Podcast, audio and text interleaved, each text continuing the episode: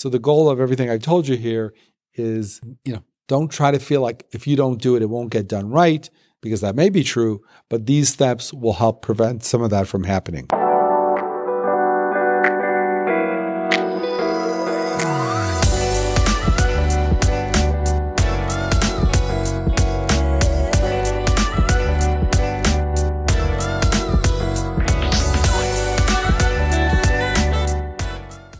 Hi, welcome to another episode of Baktari MD. This season, we're doing Crash CEO School, where we go over skills and strategies to help you become a better leader, better manager, and be more effective in your organization. We've done a lot of topics this season uh, on leadership and how to grow an organization, and we've covered broad topics up until now. But often the questions I get when when people watch some of these podcasts are very specific, like, okay, give me an example of that, or give me an example of this. And also, I've been fortunate enough to be a guest on many, many other of other people's podcasts. And I find that I get questioned a lot about specific strategies on how to accomplish some of the things we talk about. So, what I thought I would do today is talk about ways to delegate authority, but be very granular and specific and not speak at a high level.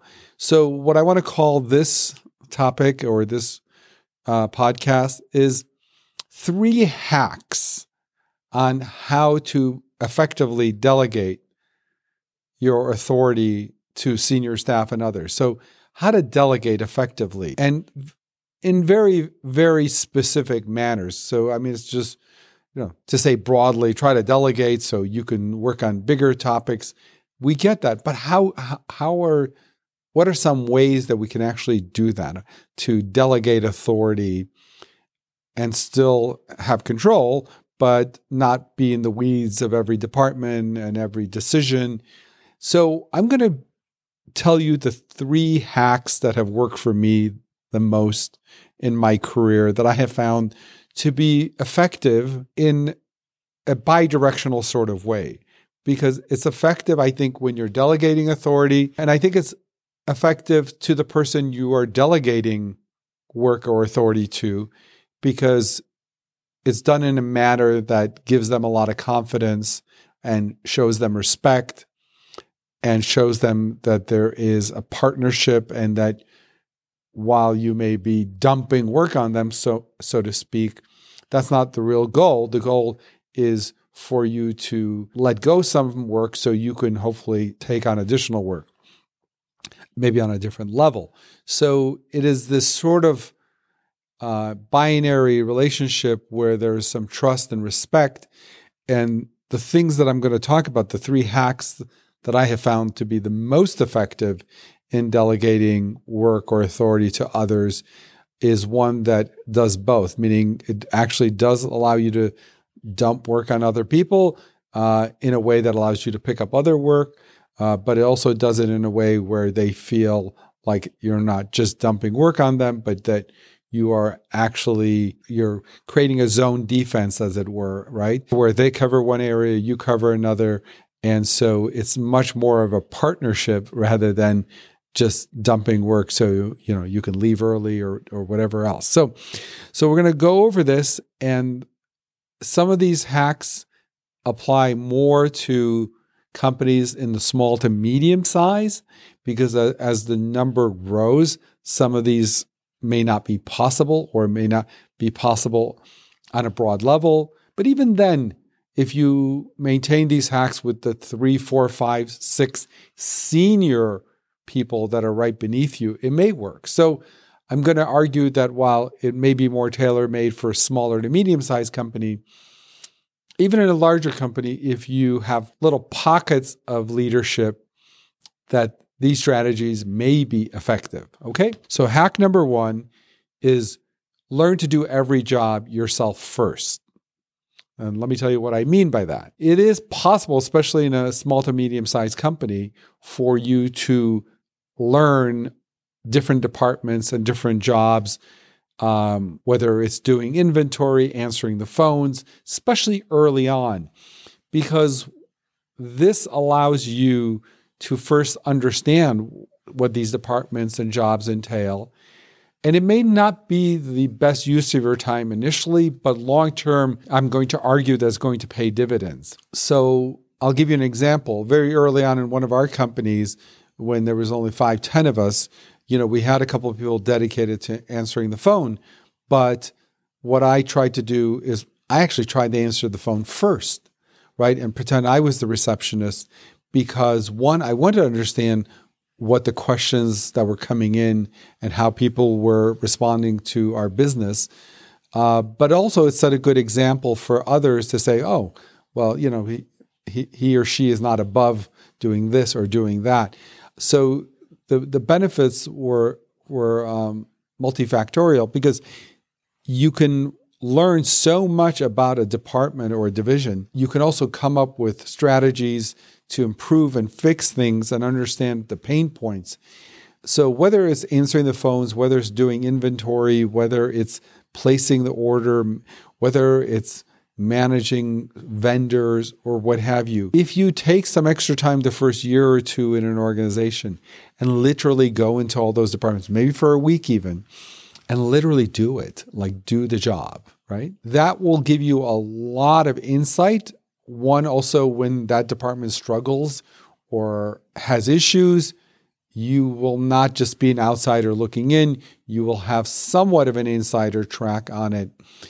And going then to delegating, I think it becomes a lot easier to speak to people about you asking them to take on certain tasks or certain duties if you yourself have had a taste of it, right? So when you tell someone, oh, you know what? When when you answer the phone, make sure you always do X, Y, and Z, or make sure you do this, or when you do inventory, make sure your department does that. Trying to give people work when they have a sense that you have no idea, you know, what you're asking them to do, um, often doesn't play as well as if they have a sense that, oh, so yes, what you're asking may be a lot, but you know you you know you have a sense for what it is so you're just not randomly creating work. So i know this is a, a generic strategy but often understanding what different departments are going through different people different senior leaders uh, even if it means you know sitting on meetings with them uh, a few times i actually went to conferences that were very um, pertain to small subdivisions of the company, but allowed me to see the, the issues that that department was dealing with. So, trying to do every job is a metaphor for trying to, at least early on in the company's growth, to be involved and understand and literally do some of the work. Um, if, of course, if you can do it, but later on, you're going to hopefully not have to do it, but you'll be able to manage people and delegate and, and ask them to do things from a position of having at least done it somewhat, it maybe a, a lot.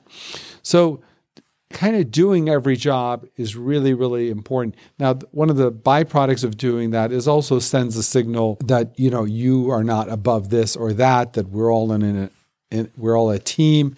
And also, if you're going to ask other people to sometimes step out of their lane and take uh, take on other duties that's not necessarily in their job description. The fact that you are prepared to take out the trash, you know, uh, fix the fax machine, the scanner, whatever, or do whatever it takes, I think sends that message that we're all in the same team. And I think that is also part of the building the culture of trust and res- mutual respect. So doing every job. Okay, Today, we have a bulletproof system that helps us close up to 80% of those inbound calls. Our high converting call class will teach you how to demonstrate your authority quickly without being pushy. We believe that many businesses out there can benefit from this, and we promise to help you achieve your revenue goals by converting more of your incoming calls into actual sales.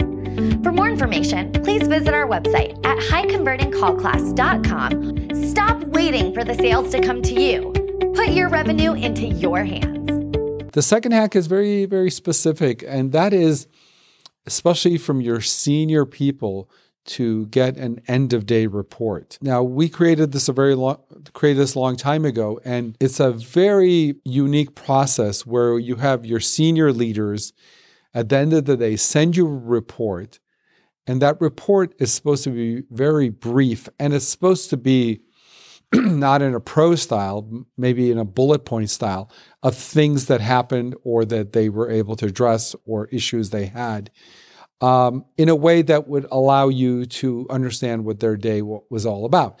Now, this has tremendous benefits because often what I found before I used to do an end of day report is I have to remember, oh, I got to ask Susie how that meeting went, or I have to ask Bill uh, if he was ever able to get a hold of Fred, uh, you know, one of our vendors or one of our clients. again, if if an end of day report is done correctly, it will actually save you and the person time from having to discuss that issue. Now, what's tricky about the end of day report is you don't want every little minutia there. You want things that are material, material. And that often takes a while to navigate and get both parties to understand what things you want there, right? So you don't want to know, oh, um, you know, the computer shut down, so I had to reboot it. I mean, who cares? You do want to know if a client that you've been waiting for got back to you and they're going to move ahead with the contract, or uh, you want to find out if uh, you know a, a, certain person you know paid their bill uh, that you've been waiting for. Things that, and the way I would filter it is, you know, would would the person you're sending the end of day report want to know that piece of information?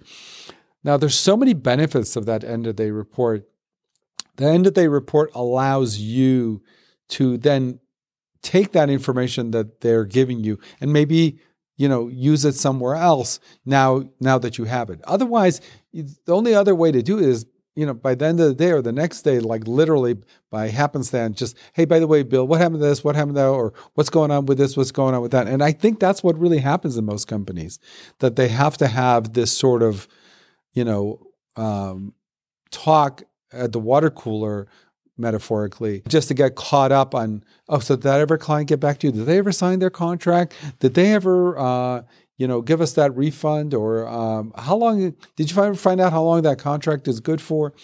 So rather than having a hundred mini conversations in the next 24 hours, if you can get all of that data back, you may never, never have to talk about it again. So I have found that the end of day report is a great way to delegate authority to someone, but get the information back. So often, because people often want to do the task themselves because they want to know the results, they want to get the final outcome, they want to have a say in it. But if you can develop a relationship with your senior staff where they send you an end of day report, in a meaningful way, meaning, you know, you don't want to have them write you a novel uh, and it can't be, you know, an hour's worth of work every day. But if there was a way they can concisely tell you the big deal points of that day that they think you would want to know, uh, that is going to make your relationship with that person a lot stronger. When you first ask someone to send you an end of day report, it actually sounds kind of like it's below someone to send you an end of day report because what you're just checking on them, you don't trust them. But if you can get past that and say, no, it has nothing to do with trust, it has nothing to do with um, holding you accountable. It has more to do with me getting the information back so I can use the information. And also, I can not bother you and say something as, hey, did they ever get back to you? Did they ever sign the contract? Did they ever do this? You're actually saving them. So, done correctly, it saves both parties a lot of time. So, the third hack, and this is really a hack, is get, if possible, a copy of every ingoing and outgoing email of the senior people in your group. Now, let me preface that. First, obviously, you, you want to ask permission. You want to make sure these are all work related. You don't want to access anyone's personal emails. Uh, and so, if you have the kind of organization where their email box is confined to just um, their professional emails, and you, of course, convey that. And the goal, of course, is of getting a copy of every email that goes in and every email that goes out is often in real time. You can see an email that came in to one of the people you're mentoring or one of your senior leaders. And before they respond, you may be able to interject and say, Hey, Susie, I know you just got an email from our one of our biggest client and he seems to be complaining about X, Y, and Z. You know, I think this is the way we should handle it because I've been there before. Right. So it goes to some of this mentoring that we've talked about and advice and having the more satellite per, uh, picture. But also when incoming mail comes in, right, that that you you may know that someone relatively new on the job is not going to be able to handle you know what's being asked of them in that email and then you can offer to help. Because if you don't see it what happens is the the person responds to the email incorrectly and then they respond and by the time it comes to you it's a big mess. So if there's an opportunity for jump in and and fix it before it blows up, before the wrong response is given, right? So I've seen emails where uh, you know a client says, "Hey, by the way, we need this kind of service. Do you guys do that?" And again, some maybe a junior person that's new on the job may respond, "No, we don't do that." When in fact we do do that, but it's not something that they were privy to or what have you. So you can think of all sorts of different circumstances where someone responding to an email not having, you know, not being in every department, not understanding the goals of every department, or some of the things that they're just not privy to, yet they're forced to respond. Uh, and sometimes, you know, you you got a disgruntled whatever, and even that, if you can mentor someone in how to best handle or manage those kind of emails. So the, the this idea of getting a copy of every ingoing and outgoing email is something that you need to be upfront and discuss the pros and cons of it. And you have to make sure there's no personal emails, uh, you know, going through through that because obviously you, you, certainly don't have a right or want to see any of that. Um, but in, in, most organizations, that there's a clear separation between work and non-work emails. Uh, that's been very very helpful. Now, the flip side of it is your time, right? So if Obviously, if you have 8,000 employees and you want to see all their emails flying back and forth, that's just not going to work. So you will have to pick and choose the group of senior people that you think you can have an impact by giving your input in how they should respond to emails, how they should formulate different different things that come up in the email exchanges, uh, and also sometimes you you may alert them to hey, you know, there's this email that you wrote that you can't solve this problem. When in fact, you know, I have a solution that might be able to help you. So you don't want to give yourself tremendous amount of work, but if done right, it goes. It's almost like the end of day report. If done right, you're going to be reading a lot of emails and you're going to be reading a lot of end of day reports.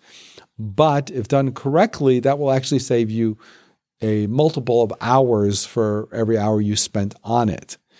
Um, this is something that you really have to uh, logically think through based on your organization and see if it makes sense in your organization to do that. Again, so just pick and choose the senior people that you want to have input to how they respond and the information they get.